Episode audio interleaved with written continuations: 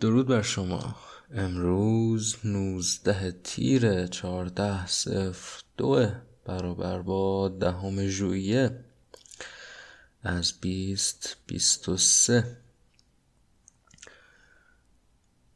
زین پس تاریخ ها رو به این گونه دوتا دوتا خواهم گفت سالش رو چون که به نظرم این گونه گفتن سال بهتره و بهینه تره و البته مدت هاست که این نظر رو دارم ولی همون جوری که رایج چهارتایی می‌خونم 1402 چون که خب رایج نیست بگی چهارده صرف دو. ولی از اونجا که این سخنی که به ماتما گاندی نسبت میدن رو بایستی که به گوش سپرد که تغییری که می‌خوای به دنیا بدی رو خودت باش. بنابراین ما شروع می‌کنیم و از این پس تاریخ رو اینجوری میگیم. امروز دو تا حکایت از بوستان سعدی می‌خونم براتون که خیلی شبیه همن. یعنی وقت زیادی نمی‌گیره به نسبت وگرنه که همه چیز وقت زیادی می‌گیره تو این پادکست. تو این پادکست حرف زدن درباره تاریخی که اعلام کردم الان دو دقیقه زمان گرفت. آره و بعدش چند تا معرفی کوچیک می‌خوام بکنم بهتون و کل این تکگویی همینه. یکی دو تا سریال و یه نویسنده خیلی خیلی خوب و اینا رو می‌خوام بهتون معرفی کنم. و همراهش یک سری چیزها اگر که یادم باشه درباره کلیت زیبایی شناسی هم خواهم گفت. چندان که و چنون که بطلبه خب این دوتا حکایت چسبیدن به هم توی باب یکم بوستان در عدل و تدبیر و رای. این دوتا حکایت چسبیدن به هم و همونطور که پیشتر هم گفتم بهتون اگر که گوش داده باشید بوستان سعدی در واقع خود سعدی درش این تمایز حکایت رو قایل نشده.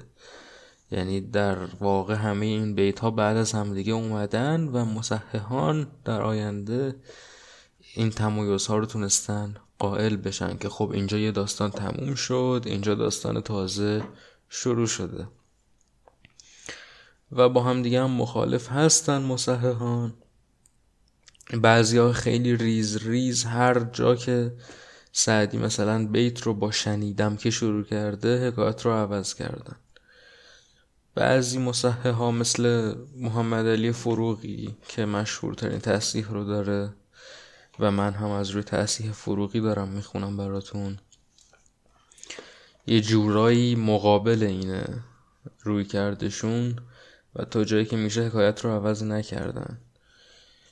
که روی کرده شخصی من چیزی میان این دوتاست من در این نسخه فروغی که دارم بعضی جاها به ناچار دست بردم و نوشتم که اینجا باید حکایت عوض شه. هرچند که عوض نکرده مصحح. بگذاریم. بنابراین در اصل این دوتا حکایتی که براتون خواهم خوند همش پشت سر هم اومده در بوستان. ولی آره دو سه تا داستان مختلف رو شامل میشه. حرفی که دوتا حکایت دارن می‌زنن کم و بیش یکسانه. واسه همینه که به نظرم مناسبه خوندنشون با هم دیگه. میگه شنیدم که از پادشاهان غور یکی پادشه خر گرفتی به زور. قور اینجا اسم یه جایی اسم یه دیاریه.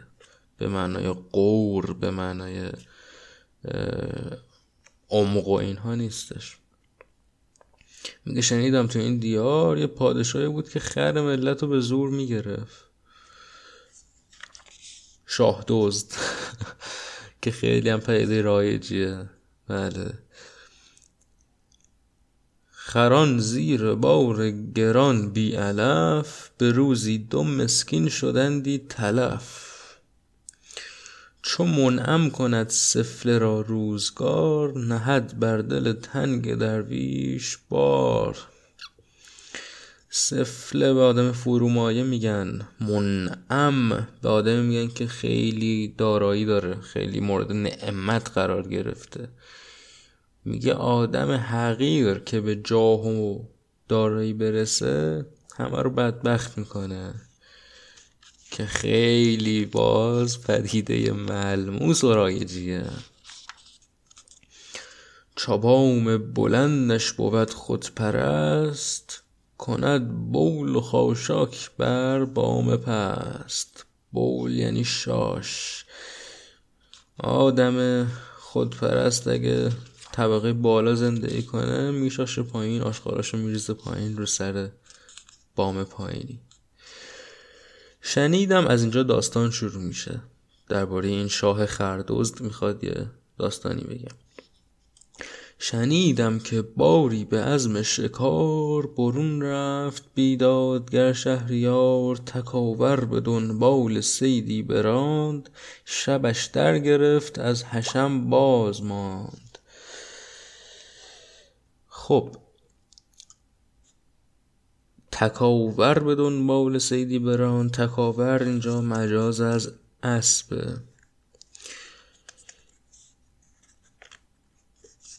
در واقع به هر حیوان دونده تکاور میگن. شب شد از خدمتکارا و بقیه موند. یعنی در واقع گم شد شاه. که خب خیلی مسئله بزرگی نیست برای یه پادشاه که همچین اتفاقی براش بیفته. همه جا هر خونه بهش سرویس میدن. به تنها ندانست روی و رهی بینداخت ناکام شب در دهی. یکی پیر مرد اندر آن ده مقیم ز پیران مردم شناس قدیم. شاه شبونه توی دهی خواست. جاشو بندازه تا اینکه صبح شو بره پی کارش. تو اون دهی که جاشو انداخت یه پیری بود که خیلی هم آدم دانایی بود. پسر را نهاد همون پیرمرد است. پسر را همی گفت که شاد بهر خرت را مبر بام دادان به شهر که این ناجوان مرد برگشت بخت که تابوت بینمش بر جای تخت کمر بسته دارد. به فرمان دیو به گردون بر از دست جورش غریف در این کشور آسایش و خرمی ندید و نبیند به چشم آدمی مگر کین سیه نامه بی صفا به دوزخ برد لعنت اندر قفا. به پسرش گفت پسر جون این وقت شب خرتو با خودت بیرون نبر. تا زمانی که این حرومزاده پادشاهه این موقع ببری بیرون خردتو امکان داره بدزدنش یعنی بدبختی رو ببینید تو رو خدا. و حالا پسر جواب میده که خب من چه خاکی به سر بریزم. نمی‌تونم پیاده برم. این داستان این حکایت نمونه است عینی از بدبختی های خنده آوری که متحمل میشه آدمی زاد در یک کشور ستم زده. یکی از نمونه های آشناش برای ما همین مثلا مقنعه زیر آفتابه. یا بوی گند دهن مردم در ماه رمزون یعنی مصیبت هایی که خنده آورن اصلا نباید وجود داشته باشن ولی دارن به واسطه ستم. آره حالا پسر جواب میده پسر گفت راه دراز است و سخت پیاده نیار پیاده نیارم شده نیک بخت متاسفانه این نشر مثل لعنتی انقدر کتاب بدی چاپ کرده از کلیات سعدی که گفتن نداره نیارم رو سر هم نوشته. پیاده نیارم شده نیک بخت یعنی یارم نشد پیاده. که باید جدا می نوشته. طریقی بیندیش و رایی بزن که رأی تو روشنتر از رأی من. میگه یه فکری بکن چون بدون خرم نمی‌تونم برم. پدر گفت اگر پند من بشنوی یکی سنگ برداشت باید قوی. زدن بر خر نامور چند بار سر و دست و پهلوش کردن فکار. مگر کان فرومایی زشت کیش به کارش نیاید خر پشت ریش؟ چو خضر پیمبر که کشتی شکست وزو دست جبار ظالم ببست. به سالی که در بحر کشتی گرفت بسی سالها نام زشتی گرفت. ببینید میگه که این حالا پسر میگه پیشنهادت چیه؟ پدر میگه به نظر من یه سنگ بردار خرتو زخمی کن پاره پوره کن. مگر کان زشت کش به کارش نیاید خر پشت ریش این مگر اینجا یعنی به امید اینکه.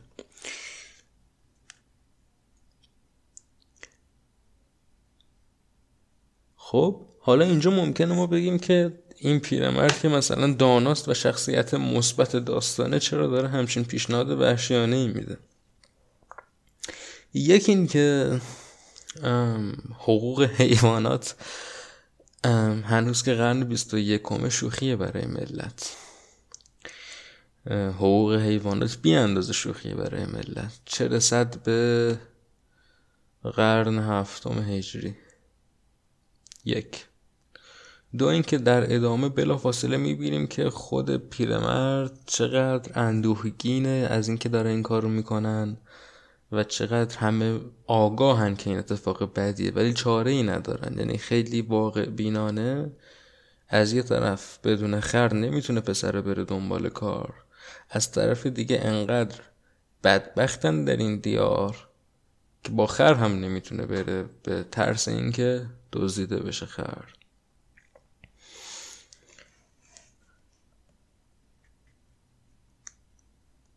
خر نامور اینجا یعنی خر کذایی. خری که قبلا اشاره شده نه خر مشهور. سر و دست و پهلوش کردن فکار فکار یا فکار یعنی زخمی. بله یه مثال دینی هم زده از خزر پیمبر. بعد میگه توفو توفو یعنی توف. توفو بر چنان ملک و دولت که راند که شنعت برو تا قیامت بماند. شنعت زشتی. پسر چون شنیدین حدیث از پدر سر از خط فرمان نبردش به در. پسر گوش کرد. فرو کوفت بیچاره خر را به سنگ. خر از دست عاجز شد خر از دست عاجز شد از پای. لنگ.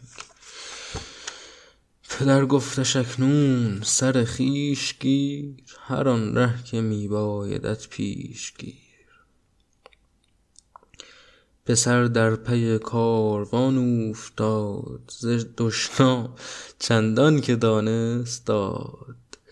وز آن سو پدر روی در آستان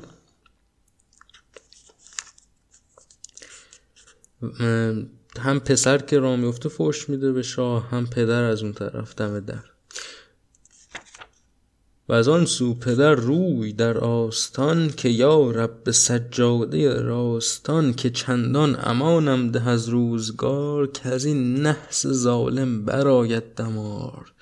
شاید این سنتیمنت براتون آشنا باشه که فرد آرزو می‌کنه کاش اونقدری عمر کنه که رفتن بلکه مردن یک پادشاهی فرمان روایی رو ببینه به چشم خودش. اگر من نبینم مرو را هلاک شب گور چشمم نخسبد به خاک. اگر مار زاید زن باردار به از آدمی زاده دیو سار خب بعد از این دو تا بیت درخشان یه بیت یه مقدار نشندان درخشانی داره. میگه زن از مرد موزی به بسیار به سگ از مردم مردم آزار به. یه مقدار ضد زنه ولی یک. نه تنها رایج بوده این نوع استفاده از واژه زن به عنوان چیزی که کمتر از مرده و نه تنها رایج بوده در ایران که بوده در یونان و همه جا همه جا. بلکه فراتر از رایج بوده چیره بوده به قول انگلیسی زبون پریولنت بوده. یعنی شما مثال نخواهی یافت که فردی در این دوران مثلا فمینیستر از سعدی باشه. و اتفاقا وقتی که میگه زن از مرد موزی به بسیار داره یه جوری در قالب ضد زن خودش فمینیزم نشون میده. میگه زن که باشد همون زن حقیره که در ذهن اینها بوده از کسی که تو خونه میمونه و هیچ کاری نمی‌کنه و فقط عذاب و اینا. از این پادشاه ستمگر به بسیار بهتره. خب این در واقع حرف مثلا فمینیستی باید باشه در اون روزگار احتمالا. بعد باز یه بیت نچندان رخشانی داره. بعد از این که میگه مخنس مخنس ارزم بازور شما به, به, به, به, به, به فرد نری میگن که در روابط همجنسگرایانه نقش زیر رو ایفا می‌کنه یا در اصطلاح خیابونی امروز کونی که حتی خود این اصطلاح ذاته اصطلاح تیر اندیشانه حالا بیت سعدی هم متاسفانه همینطوره. مخنس که بیداد بر خط کند خط همون خوده. از آن به که با دیگری بد کند. حالا شما کلیت سخن رو بگیرید. شهین جمله بشنید دو چیزی نگفت. خب شاه که تو اون ده بوده این دعاها و نفرین های پیرمرده رو میشنوه. شهین جمله بشنید و چیزی نگفت. ببست دست با سر برنمد زین بخفت. همه شب به بیداری اختر شمرد ز سودا و اندیشه خوابش نبرد. شاه اون شب خوابش نمی‌بره با فکر این حرفا. چو آواز مرغ سحر گوش کرد پریشانی شب فراموش کرد. اما وقتی که صبح میشه و حالا خدمش هم برمیگرده و قدرت شاهیش به ذهنش برمیگرده اون پریشونی و غمی که توی شب به خاطر حرفای پیرمرده گرفته بودتش یادش میره. سواران همه شب همی تاختند سهرگه پی اسب بشناختند. بر آن عرصه بر اسب دیدند شاه پیاده دویدند یک سر سپاه به خدمت نهادند سر بر زمین چو دریا شد از موج لشکر زمین. یکی گفتش از دوستان قدیم که شب حاجبش بود و روز که شب حاجبش بود و روزش ندیم. ها؟ نه نه نه. سوالی نیست. ادامه توصیف همون دوست قدیمیش میگه یکی از دوستای قدیمی شاه که شبها دربون حاجب دربون. دربون چیز بود. شاهنشین بود و روزها ندیم خدمت گذار یکی گفتش از دوستان قدیم که شب حاجبش بود و روزش ندیم. رعیت چه نزلت نهادند؟ دوش که ما را نه چشم آرمید و نه گوش. نزل یعنی میزبانی. میگه رعیت چجوری دیشب ازت میزبانی کردن؟ ما که اصلا نتونستیم بخوابیم نگران تو بودیم. شهنشه نیارست کردن حدیث که بر وی چه آمد ز خبیث. هم آهسته سر برد پیش سرش. فرو گفت پنهان به گوش اندرش. کسم, مر... کسم پای مرغی نیاورد پیش. ولی دست خر رفت از اندازه بیش. آره میگه روش نشد آشکارا به طرف بگه که دیشب چه اتفاقی براش افتاده. و در گوشش گفتش که هیچی نخوردم و بدبخت و نزار بودم. بزرگان نشستند و خان خواستند. بخوردند و مجلس بیاراستند. چو شور و طرب در نهاد آمدش ز دهقان دوشینه یاد آمدش. بفرمود و جستند و بستند سخت به خواری فکندند در پای تخت. غذاشم که خورد و قشنگ اعتماد به نفس و همه چیزش برگشت یاد اون دهقان پیر افتاد که بهش توهین کرده بود. گفت رفتن پیداش کردن دستگیرش کردن آوردنش انداختن پای تخت پادشاه. سیه دل براهخت شمشیر تیز ندانست بیچاره راه گریز. سر ناامیدی برآورد و گفت نشاید شب گور در خانه خفت. نه تنها منت گفتم ای شهریار که برگشته بختی و بد روزگار فقط من نیستم ای پادشاه که بهت این حرف رو نسبت دادم. چرا خشم بر من گرفتی و بس؟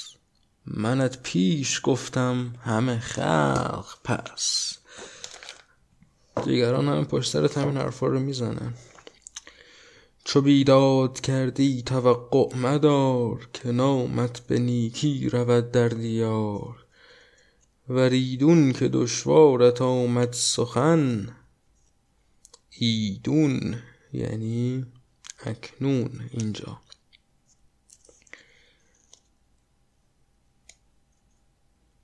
وریدون که دشوارت آمد سخن دگر هرچه دشوار آید مکن. تو را چاره از ظلم برگشتن است نه بیچاره بی گنه کشتن است. مرا پنج روز دگر مانده گیر دو روز دگر عیش خوش عیش خوش رانده گیر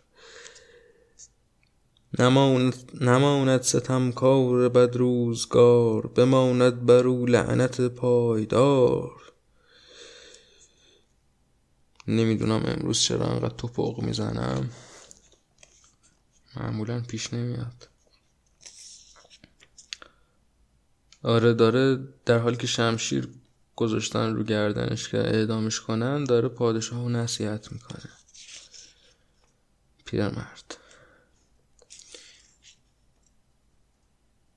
تو را نیک پند است اگر بشنوی وگر نشنوی خود پشیمان شوی.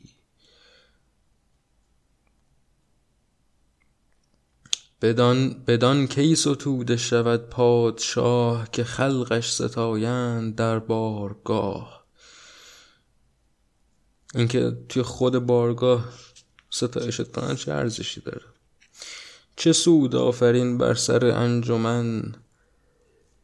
پس چرخ نفرین کنان پیرزن این اصطلاح چرخه رو زیاد استفاده کرده سعدی. پس چرخه چرخه چرخه پس چرخه مجازه یعنی توی خونه توی دور از بارگاه توی خلوت. میگه چه سودی داره توی انجمن و بارگاه همش تقدیرت کنن تو هر خونه فوش بکشن بهت. همی گفت و شمشیر بالای سر سپر کرده جان پیش تیر قدر.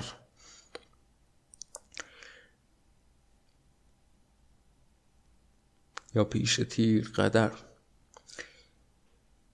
و بعد یه بیت درخشان داره سعدی که میگه نبینی که چون کارد بر سر بود قلم را زبانش روانتر بود.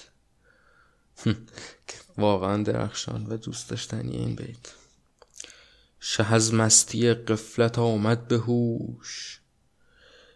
ببینید قبلا هم براتون گفتم سعدی انقدر مرد شریفیه که اینها رو برای مردم عادی یا مردم خوب ننوشته. اتفاقا اینها رو برای پادشاهان و ستمگران نوشته این کتاب ها رو که اصلاحشون کنه. پندنامه این کتاب ها و برای همین کاملا هوشمندانه در چنین داستانی این شاه تخمی دزد مادر به خطا آخرش حرف پیرمرد رو گوش می‌کنه و خیلی خفن میشه و بزرگواری به خرج میده. چرا؟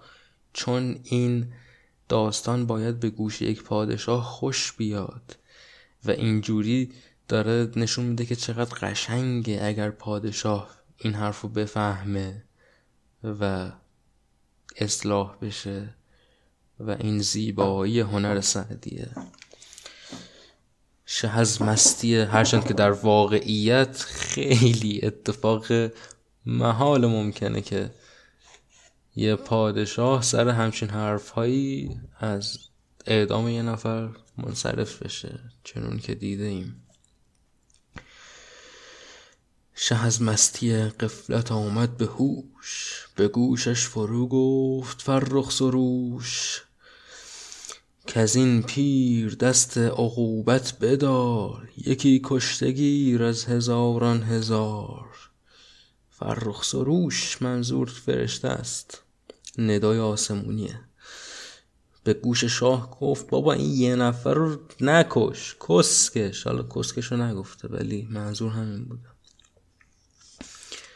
زمانی سرن در گریبان بماند پسانگه چقدر زیبا چقدر سینمایی چقدر نمایشی داره داستان رو تعریف می‌کنه. یعنی الان این حکایت باید به گوش شاه زمونه انقدر خوش باشه که ارضا بشه. شاه یه ندای آسمونی از پس حرفای پیرمرد میاد تو گوشش بعد یه مدت سرش میره توی گریبونش داره فکر می‌کنه و بعد با بالا آوردن دستش اعدام رو نگه میداره. چقدر زیبا. یه بار دیگه از دو بیت قبل می‌خونم. شه از مستی قفلت آمد به هوش. به گوشش فرو گفت فرخ سروش که از این پیر دست عقوبت بدار. یکی کشتگیر از هزاران هزار. زمانی سر گریبان بماند پس آنگه به عفو آستین برفشاند. به دستان خود بند از او برگرفت سرش را ببوسید و در بر گرفت. بزرگیش بخشید و فرماندهی ز شاخ امیدش برآمد بهی. به گیتی حکایت شد این داستان. رود نیکبخت از پی راستان. بیاموزی از عاقلان حسن خوی نه چندان که از غافل ای جوی.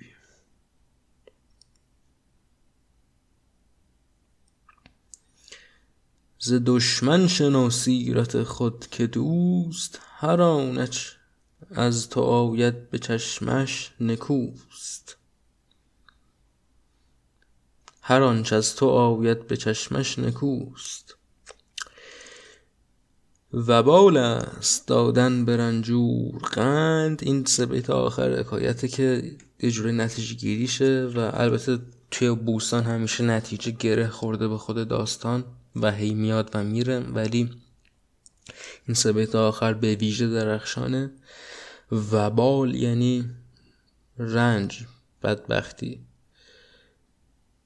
میگن وبال ما شده یعنی حکم بدبختی داره. و بال است دادن به رنجور قند که داروی تلخش بود سودمند. ترش روی بهتر کند سرزنش که یاران خوش طبع شیرین منش.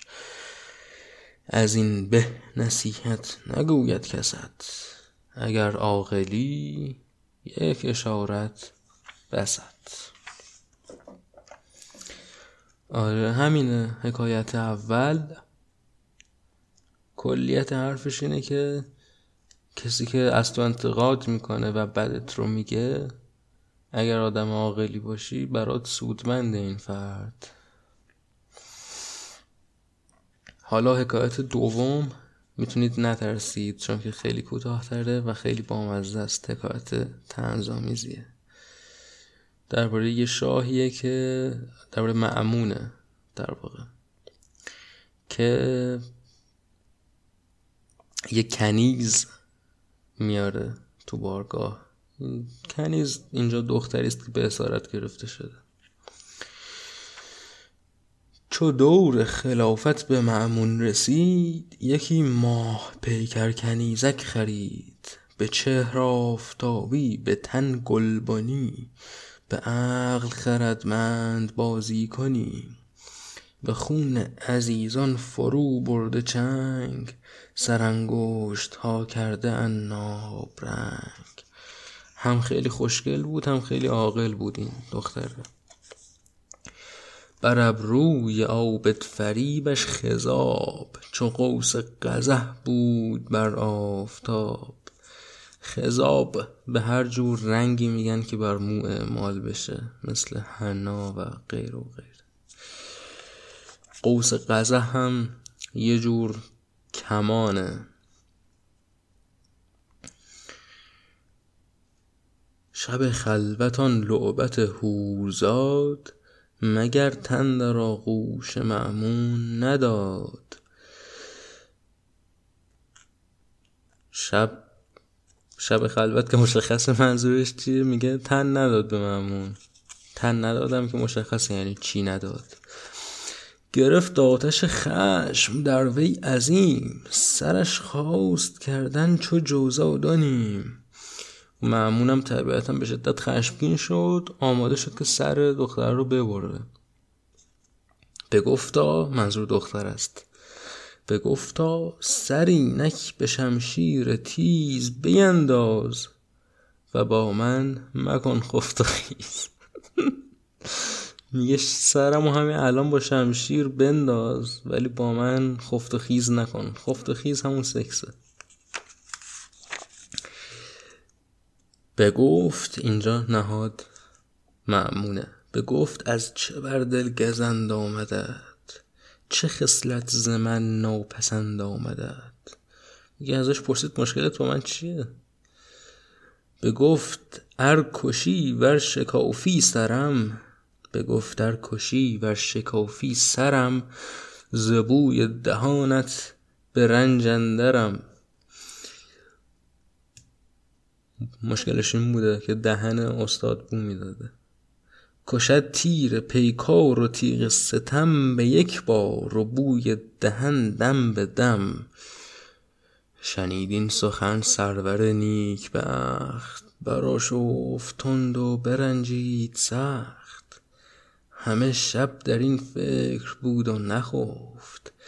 دگر روز با هوشمندان بگفت میگه اینو که شنید شبش نتونست بخوابه و بعدا با هوشمندان روزگار رو گفت. طبیعت شناسان هر کشوری سخن گفت با هر یک از هر دری. و در خصوص کنیزکه دلش گرچه در حال از او رنجه شد دوا کرد و خوشبوی چون قنچه شد. ولی دهنشو بوی خودشو درست کرد. پری چهره را هم نشین کرد و دوست که این ای به من گفت یار منوست. و با کنیزکه رفیق شد و بالاخره اوکی شدن. داستان زیبا و خوشایندی. و دربارش گفت این چون ای به منو گفت این دوست واقعی منه. شما وقتی که تاریخ بخونی می‌بینی که هرگز به سان یک قانون در درگاه در بارگاه شهنشهی هیچ کس عیب پادشاه رو نمیگه. تا جایی که به شکل تنظامیزی پادشاهان در وهم زندگی می‌کنن. فکر می‌کنن که خیلی کارشون درسته. ولی اینجا یه نفر عیبش رو گفته و میگه این یک نفره که دوست واقعی منه. هیچ کس در بارگاه دوست پادشاه دوست واقعی پادشاه نیست. فقط تملق جوه خب. پری چهره را هم نشین کرد و دوست که این عیب من گفت یار منوست به نزد من آن کس نکو خواه توست که گوید فلان خار در راه توست. به گمراه گفتن نکو می روی جفایی تمام است و جوری قوی. هر آنگه که عیبت نگویند پیش هنر دانی از جاهلی عیب خویش. و فوق العاده است این حرفی که داره می‌زنه و از عمد در یک قالب تنظامیز حقیری مثل بوی دهان این رو گفته ولی در واقع منظورش چیزهای دیگره. ستم منظورش. میگه چون همه تو دربار همون حرفی که من زدم عیبت نگویند پیش تو سر ندونستن عیب خودت از جاهلی. هنر دانی عیب خیش. مگو شهد شیرین شکر فایق است. کسی را که سقمونیا لایق است. سقمونیا یه جور ماده خیلی بد بوه. چه خوش گفت یک روز دارو فروش. شفا بایدت دارو تلخ نوش. اگر شربتی بایدت سودمند ز سعدی ستان تلخ داروی پند. به پرویزن معرفت بیخته به شهد ظرافت برآمیخته. اگر یه شربت سودمند می‌خوای داروی تلخ پند رو از سعدی بگیر که به, پر... به پرویزن معرفت بیخته یعنی به به, به الک به, به, به غربال یا الک دانش الک شده و به شهد زرافت برامیخته که فراموش نکنیم شاید ارزشمندترین ویژگی سعدی همین زرافتی باشه که دارم بهتون میگم و داره بهمون به میگه. همین من یه استراحتی می‌گیرم برمیگردم چند تا کار جالب به شما معرفی می‌کنم و میرم پی کارم.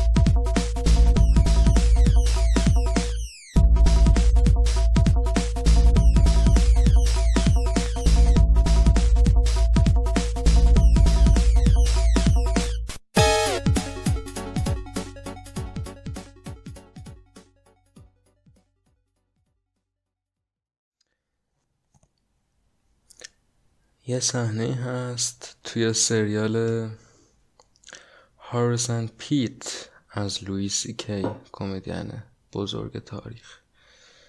این سریال توی یه باری رخ میده درباره صاحبان یک باریه که تم قدیمی داره این بار.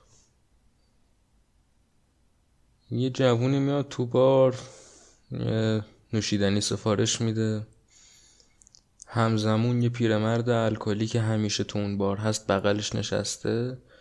جوونه متوجه میشه که اینا دارن به پیرمرد ارزونتر میفروشن همون الکل رو. بعد مثلا با کلی حق به جانبی میگه که این چه کاریه؟ حق ندارید این کارو کنید. و شخصیت خود لویسی که که همون هورسه توی داستان. یکی از صاحبای بار.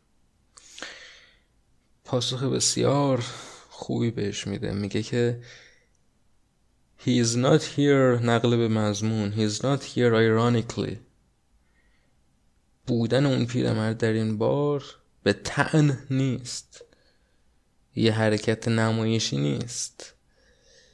تو امثال تو میان این بار چون اینجا یه جای قدیمیه یه جای باحالیه ولی اون اینجاست چون که الکلیه point اینه نکته اینه سخن اینه. اینو گفتم که بگم وقتی که من سعدی می‌خونم ironic نمی‌خونم سعدی. در کارم طعنی نیست. از روی عقده سعدی خوندن سعدی نمی‌خونم. از روی عقده سعدی خونده بودن یا از روی عقده ادبیات قدیمی خونده بودن این کار رو نمی کنم. وقتی که من سعدی به دست می‌گیرم واقعا واقعا صفحه به صفحه لذت می‌برم بیت به بیت لذت می‌برم چرا که بیت به بیت این فرد نبوغ زبانی خودش و درخشش اندیشه خودش رو باز تابیده.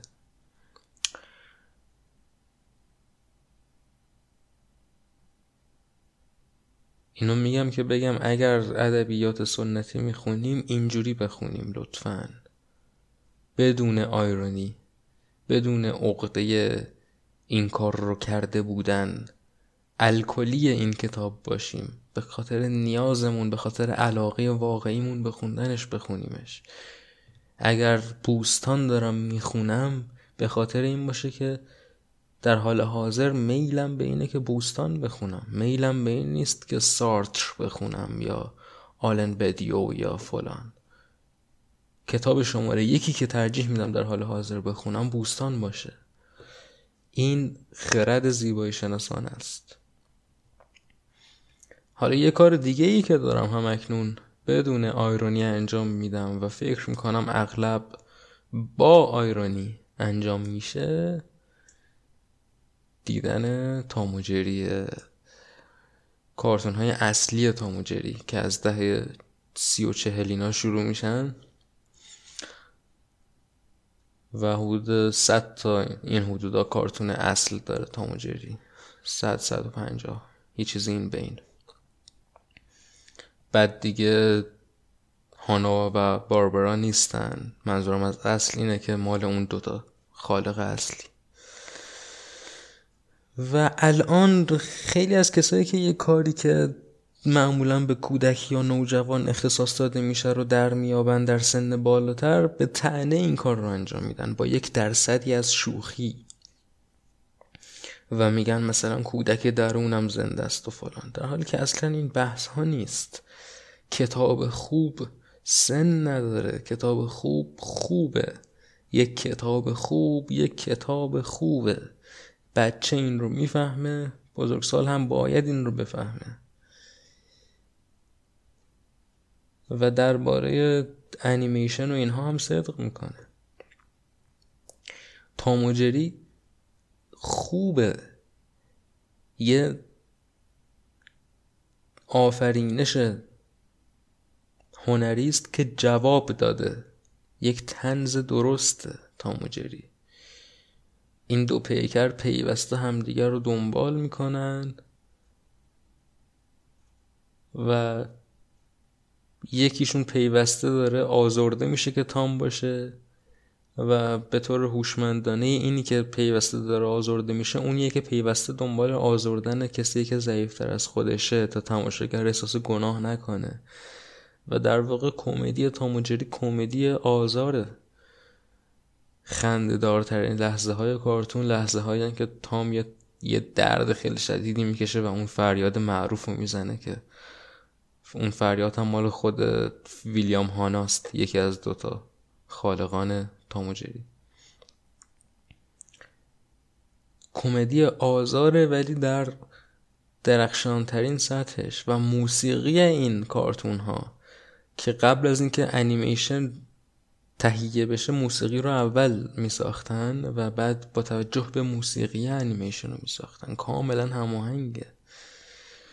و اینو ما نمی بینیم در انیمیشن های دیگه. مثلا الان پلنگ صورتی هم خیلی معروفه و اون هم خوبه به نوبه خودش ولی خیلی مؤخرتره خیلی بعد از تاموجریه و خیلی این افول اصر طلایی انیمیشن رو میشه دید. پلنگ صورتی یا آهنگ روی همه انیمیشن هاش چیز خاصی نیست. با اینکه اون یا آهنگ شاهکاره. ولی آره خلاصه تاموجری اولین پیشنهاد ماست به شما در این تکویی آدم زیبایی شناس. کاری که می‌کنه این است که یک جور ویژگی آم کمیلین چی می‌شد؟ آفتاب پرست. یک جور ویژگی آفتاب پرست گون داره. خودش رو در قالب های گوناگون می‌تونه بریزه. آدم زیبایی شناس. و نه برعکس. و این کلیده این چیزیست که حتما باید فهمید اگر که می‌خوایم زیبایی شناس باشیم. اگر می‌خوایم یه آدم عادی نباشیم. که ممکنه خیلی از بهترین کارهای هنری رو نفهمه.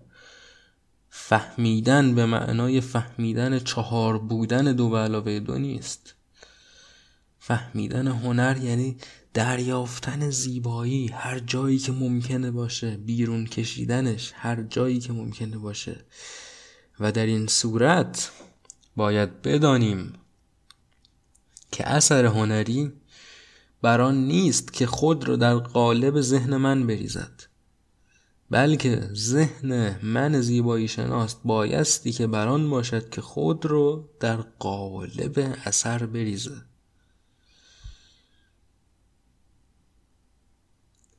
کسی که نتونه این کار رو کنه فیلم قدیمی نمی‌تونه ببینه. چون دنیا اون زمان فرق داشته. فوقش خیلی آدم روشن فکری باشه میگه آره متوجه هم که برای زمان خودش خوب بود ولی من الان دیگه اصلا جذابیت برام نداره. خب اگه واقعا متوجهی پس باید لذت ببری.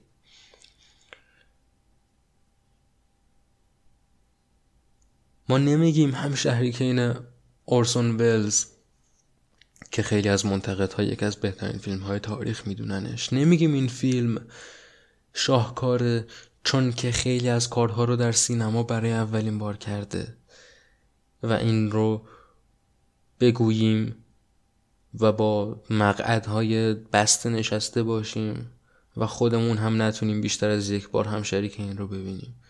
نه ما این رو میگیم چون این کارهایی که کرده اورسون ولز در همشهری که این از اون فیلم یک تجربه بسیار بسیار لذت بخش و هیجان انگیز ساختن. اگر که تو خودت رو در اون قالب بریزی بفهمی که چه اتفاقی داره میفته در این فیلم. از نظر سینمایی و از نظرهای دیگه. و این وظیفه زیبایی شناسه.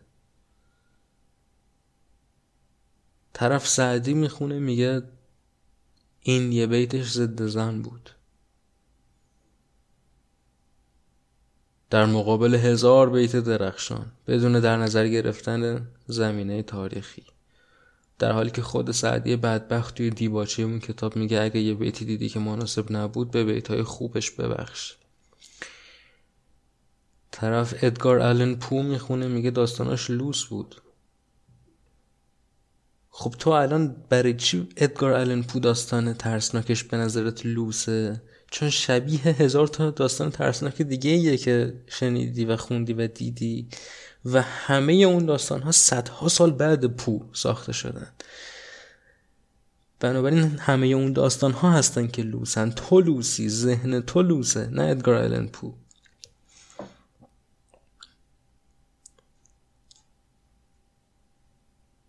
ها؟ سخن ما همینه.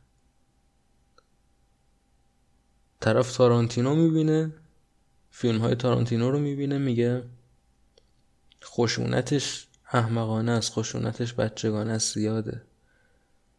خب تو کوچکترین کاری نکردی که خودت رو در جهان این کارگردان قرار بدی خودت رو در جهان این فیلم ها قرار بدی. با جهان خودت وارد این فیلم ها شدی و پس زدیشون. و خب این ستم به خودته. اون کار که ارزشش تغییری نمی‌کنه به خاطر حرف تو تو از یک کاری که می‌تونستی لذت ببری لذت نبردی. و این غیر زیبایی شناسان است. این ضد زیبایی شناسیه. همین. خب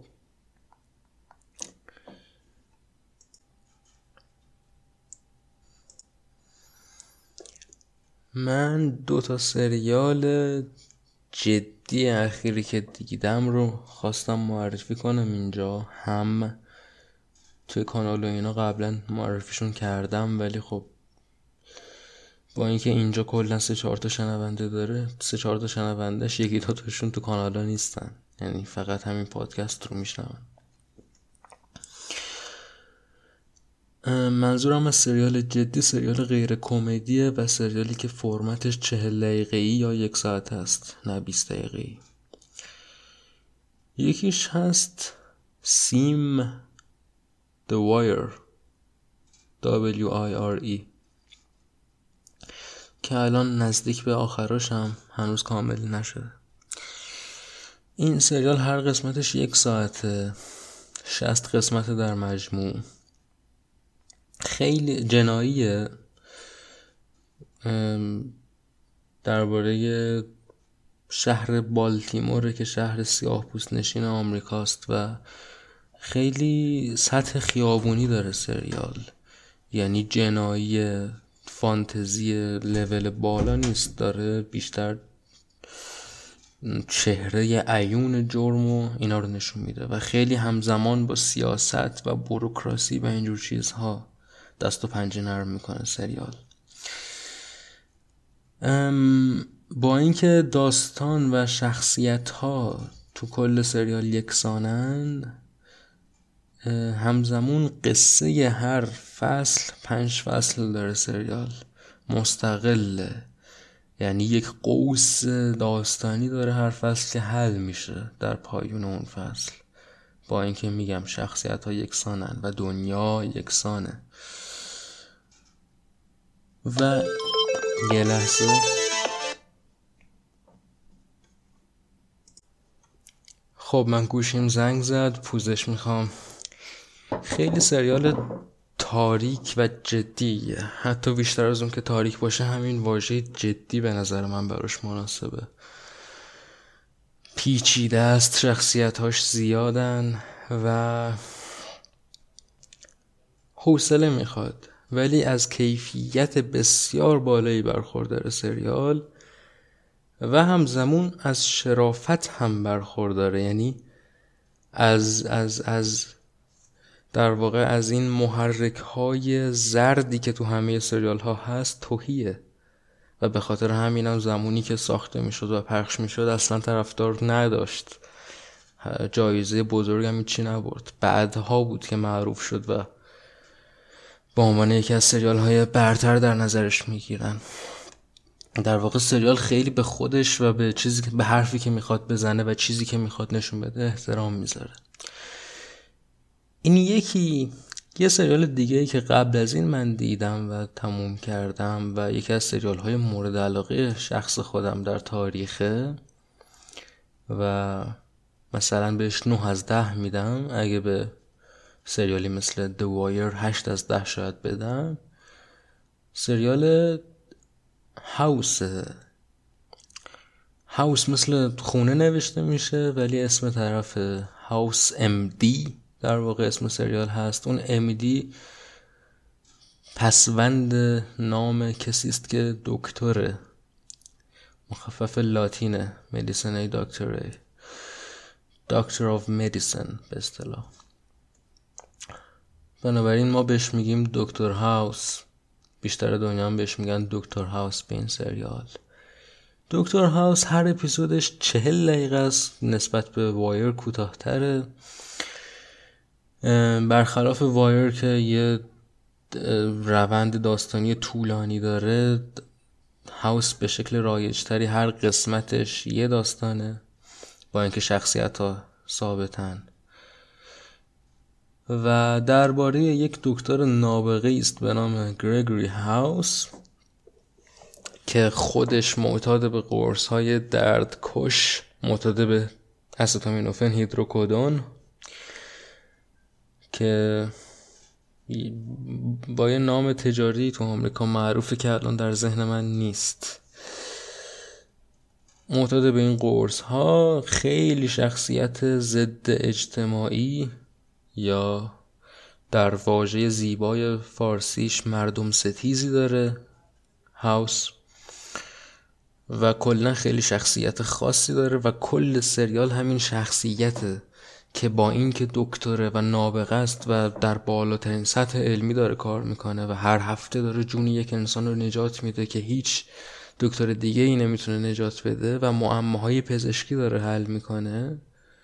با وجود این اصلا آدم به, به معنای رایج خوبی نیست. آدم بد اخلاق توهینگر و تقیان سریه. اما سخن اینجاست که اتفاقا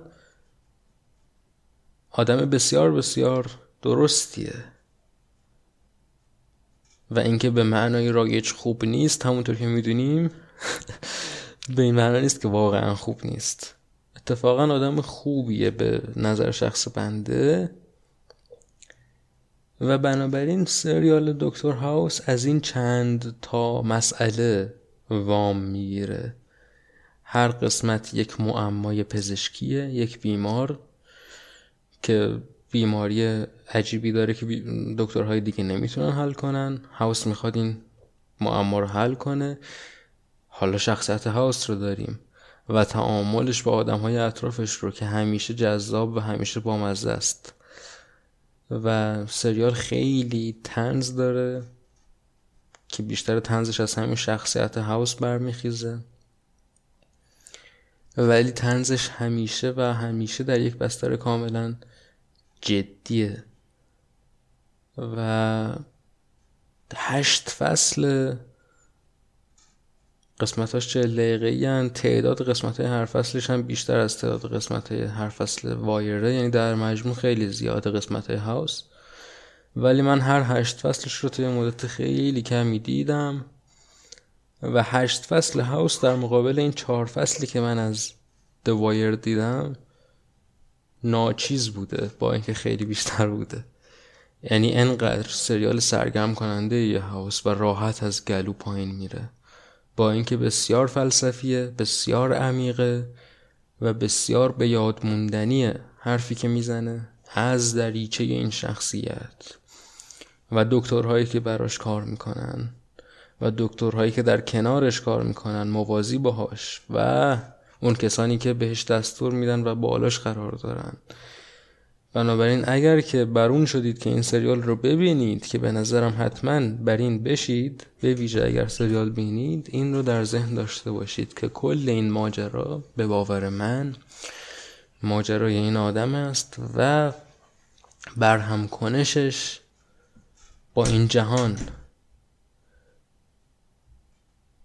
و من شخصا بسیار بسیار احساس نزدیکی می‌کنم با شخصیت گرگوری هاوس البته چیز رایج است که آدم با شخصیت های نابغه احساس نزدیکی کنه یک دلیل اینکه انقدر سریال هایی که شخصیت اصلیشون نابغه است زیاد شدن هم همینه. شما نگاه کنید ببینید ما چند سریال داریم در سالهای اخیر که شخصیت اصلیش یک نابغه ضد مردمه. بد اخلاقه. از سریال های ضعیف احمقانی مثل بیگ بنگ تیوری تا سریال های شاهکاری مثل ریکن مورتی شخصیت اولشون در واقع کم و بیش یک شخصیت. نابغه ضد مردمی که تنز سریال از همین خصوصیتش برخواسته. خب همین. من بازی استراحتی می‌گیرم برمیگردم. یه سخن کوتاهی درباره یه نویسنده میگم و همین. آهنگی که الان براتون خواهم گذاشت مثل آهنگی که قبل گذاشتم از یوز و کوشیرو هست و هر دوشون از یک بازی به نام شورش در شهر معروفه در ایران. نام اصلیش هست Streets of Rage در آمریکا یا برناکل در ژاپن که اصلش مال ژاپن بازی. بازی یکی از بهترین بازی های تاریخه و موسیقی متنش یکی از بهترین موسیقی های متن تاریخه. و یوزو کشی رو یکی از بهترین موسیقی دان های سبک الکترونیک تاریخ. من برمیگردم.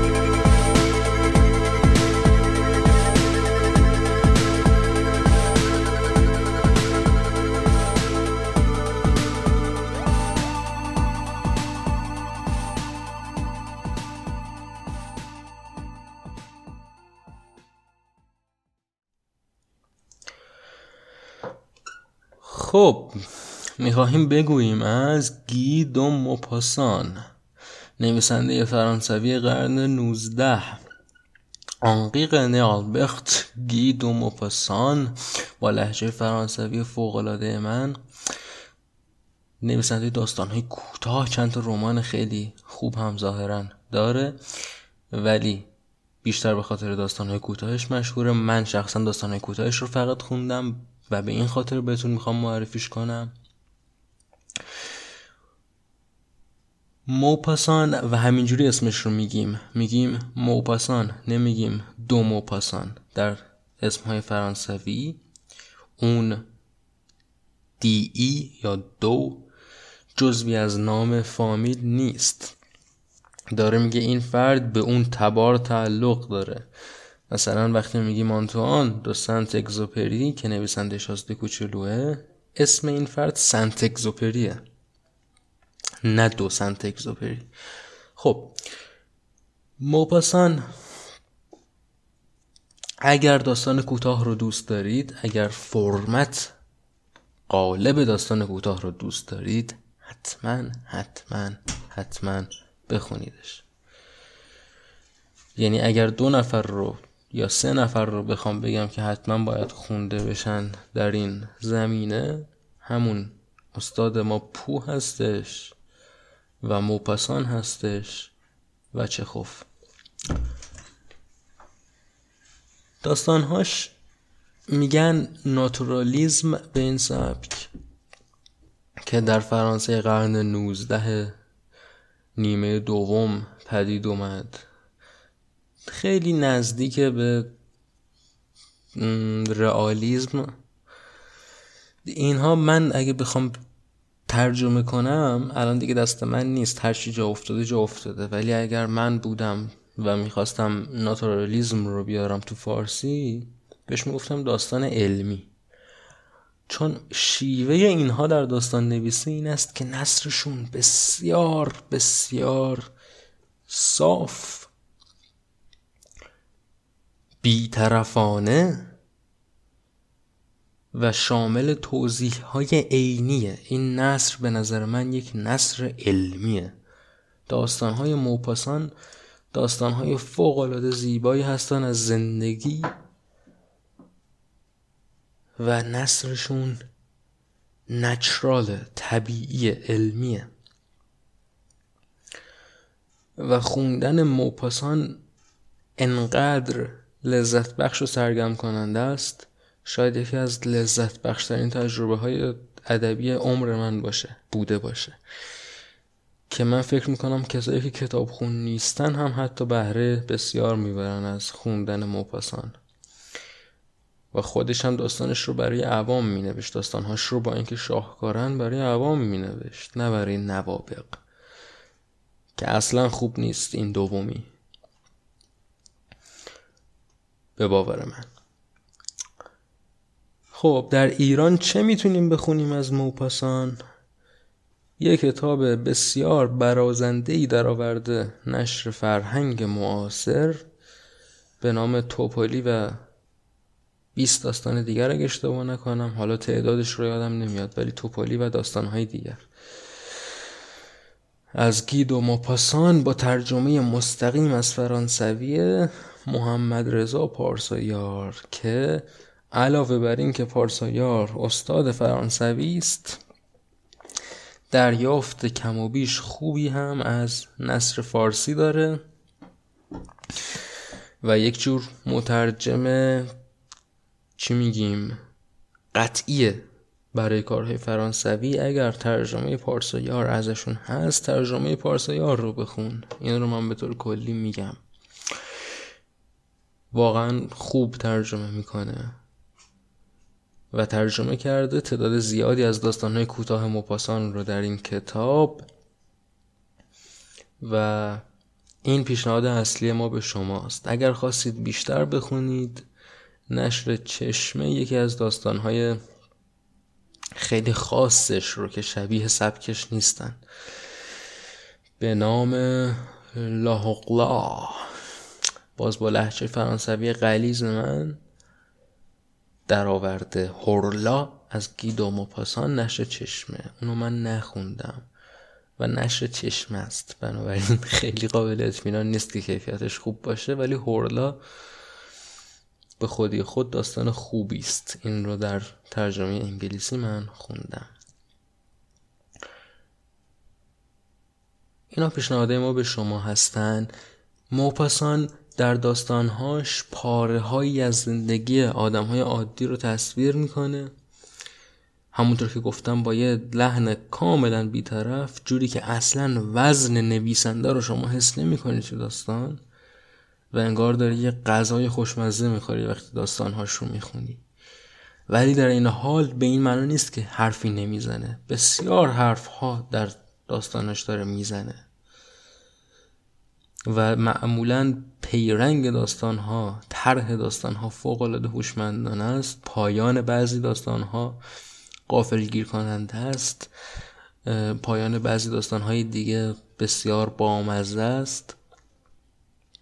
و در نهایت کاری که داشت می‌کرد موپاسان این بود که با همه افسردگیش که این آدم فرد بسیار افسرده بوده در زندگی واقعی روی قبرش به دستور خودش نوشتن حالا ترجمهش این میشه که من همه چیز رو شهوتش رو داشتم و هیچ چیز در نیافتم. با این که چنین افسرده بود و با وجود اجتماعی بودنش در واقع مردم گریز و تنها بود باز کم و بیش مثل بنده با این وجود داستانهاش دارن یک جور انسانیت و یک جور شرافت رو تبلیغ می‌کنن در در در در در زیر ترین و غیر تحمیلی ترین و خوردنی ترین قابل پذیرش ترین شکل ادبی ممکن. پس این رو هم به شما پیشنهاد می‌کنیم. گی دو موپاسان در سالهای آخر عمرش از نظر روانی خیلی وضع بدی داشت. تو سال 1892 خودکشی می‌کنه. حالا ما می‌خوایم خودکشی کنیم قرص می‌خوریم بالا میاریم بعدش. خیلی خفن باشیم رگ دستمون رو می‌زنیم. موپاسان خودکشی می‌کنه با بریدن رگ گردن خودش و زنده میمونه. میبرنش یه آسایشگاه خصوصی. ولی یه مدت خیلی کمی بعد از اون به دلیل بیماری های جسمانی که داشته میمیره. سیفلیس داشته موپاسان. که تا جایی که یه آدمه چیز بوده ژنتیکی بوده. برادر و ایناش هم داشتن. با اینکه حالا خود موپاسان هم آدم خیلی فعالی بوده از نظر جنسی. و همین یک عمر دیگه که رفته و این داستان ها رو به جا گذاشته و